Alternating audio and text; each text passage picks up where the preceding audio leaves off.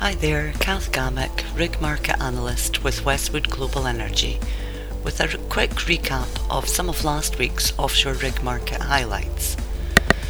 There were a total of four new contracts and extensions in the past week.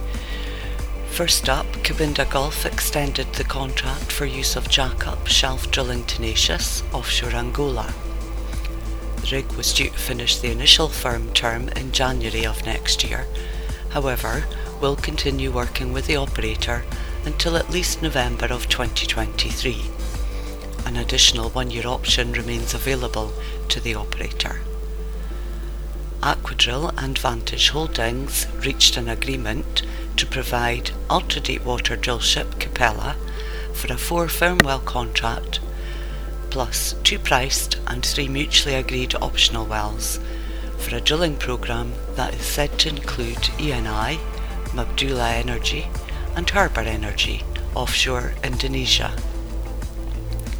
The total contract is valued at 138 million US dollars for the firm period and includes MPD.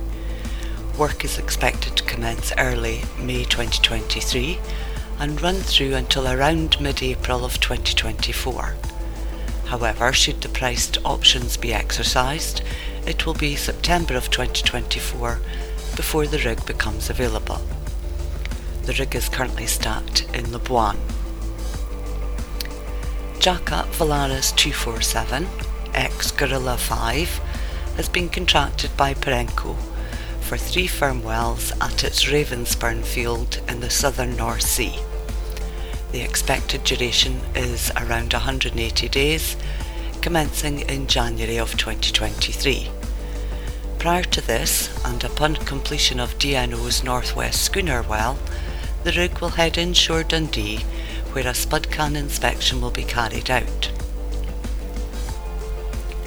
PT Pertamina Hulu Energy, operator of the North Sumatra offshore block, plans to drill the XLL exploration well using midwater semi Essar Wildcat.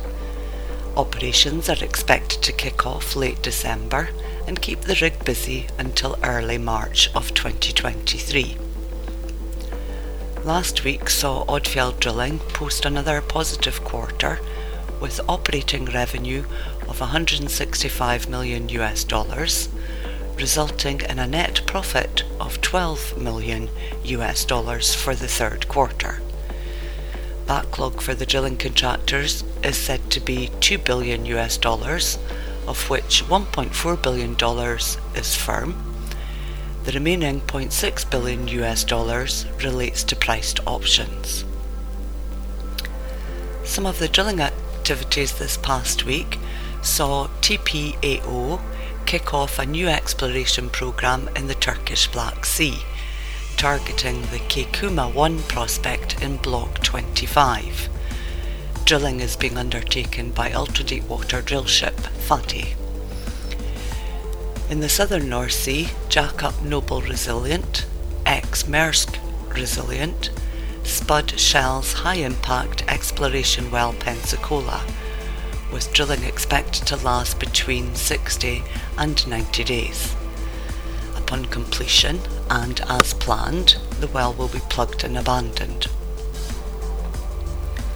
Offshore Brazil, Karoon Energy has completed drilling of the PAT 1 and PAT 2 wells in the Patola field in Block B-M S40 using ultra deepwater semi Noble developer, ex Maersk developer.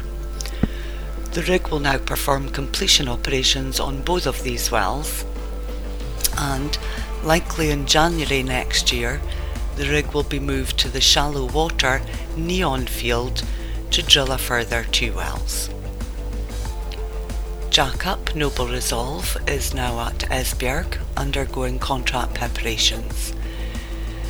The rig is installing equipment, including the Energy Efficiency Insight System, to perform the first ever carbon injection well in the Danish North Sea.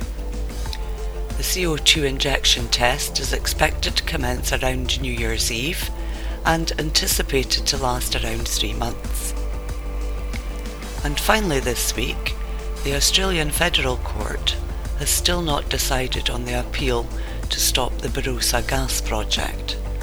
Following the previous week's hearing, the judgment date for Santos's appeal has not been set yet. The operator is unable to restart the Barossa development drilling campaign while the court deliberates its ruling. Deepwater Semi Valaris MS1 remains on standby. That's it for this week. Many thanks for listening, and I hope you found this of interest. For more information on RigLogix, please visit our website www.westwoodenergy.com.